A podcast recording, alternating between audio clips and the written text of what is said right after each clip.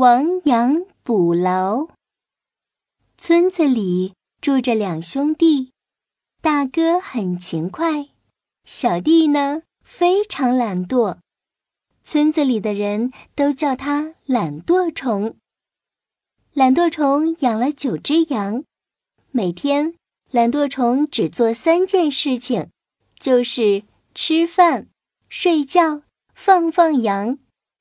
懒惰虫的羊圈啊，已经好几年没修过了，变得破破烂烂了。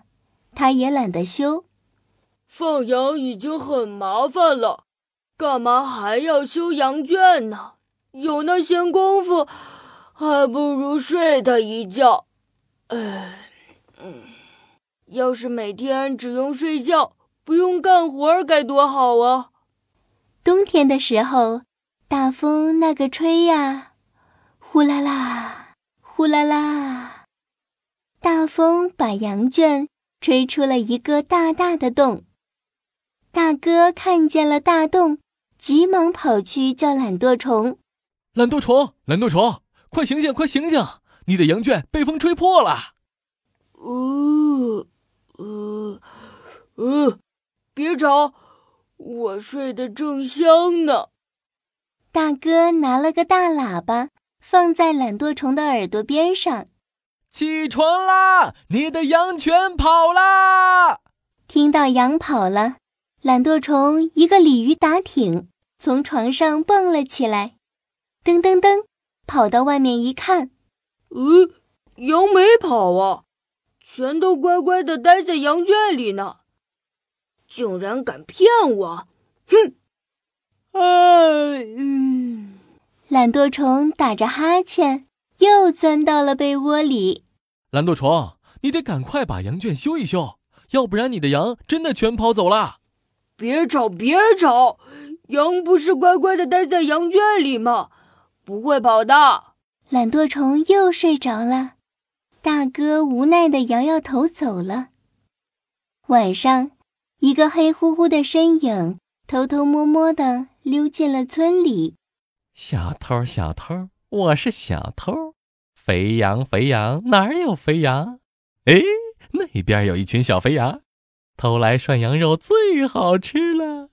这么想着。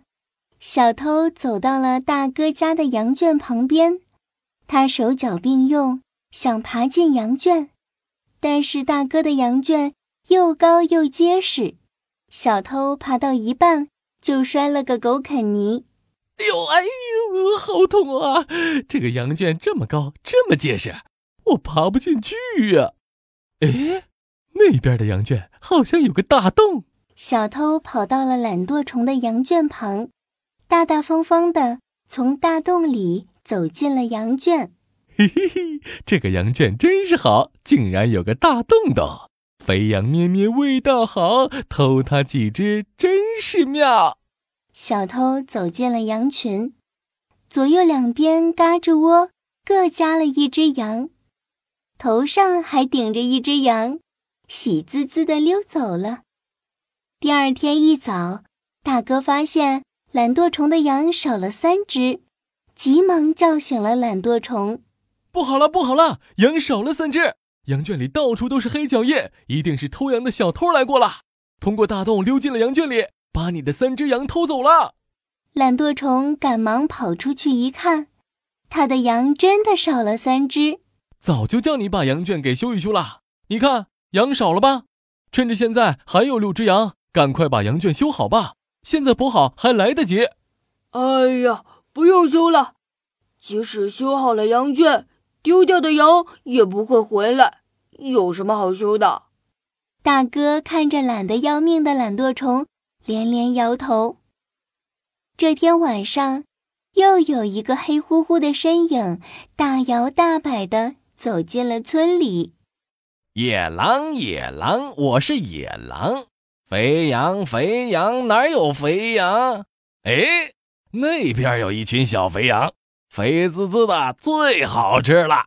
这么想着，大野狼跑到了大哥家的羊圈旁边，他用力地踹了踹，使劲儿推了推，还用大尾巴甩了甩，但是羊圈一动也不动。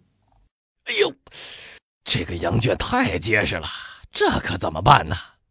诶，那边的羊圈好像有个大洞，太好了！大野狼赶紧跑过去，从大洞里钻进了羊圈。肥羊，肥羊，全是飞扬！大野狼张开了大嘴巴，吃掉了三只羊，吃的肚子圆滚滚的。呃，吃的好饱呀，还剩三只羊，明晚来吃。嘿嘿嘿嘿。天亮了，大哥去看懒惰虫的羊圈。糟了，满地都是爪子印，一定是大野狼来过了。懒惰虫，懒惰虫，快出来看看！懒惰虫不情不愿地出来了。哎呀，我的羊圈里怎么乱七八糟的？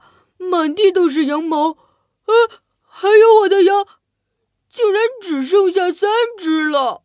大野狼从那个大洞里钻进了羊圈，吃掉了三只羊。再这么下去，你的羊就全没了。哎呦，没了羊，我靠什么吃饭呀？不行，我不能没了羊，我不能再让小偷和大野狼来偷我的羊了。这么想着，懒惰虫赶紧找来了一大捆又高又粗的木头，乒乒乓乓把粗木头钉在大洞上，还用铁丝在羊圈上绕了三圈。现在我的羊圈可结实了，谁也进不来了。这下大野狼进不来了，小偷当然也进不来啦。懒惰虫的羊再也不会被偷走了。经过这次的教训之后，懒惰虫不再懒惰了，变得勤快起来。他每天都带着剩下的三只羊去吃鲜美的嫩草。三只羊长得肥肥的、壮壮的，每只羊都生了三只小羊，小羊再生小羊。懒惰虫的羊越来越多。越来越多，村里人不再叫他懒惰虫了。亡羊补牢的故事出自《战国策·楚策》，是楚国大臣庄辛用来劝诫楚国大王励精图治、振兴楚国的，比喻出了问题之后及时想办法补救，可以防止继续受损失。亡羊补牢。为时不晚。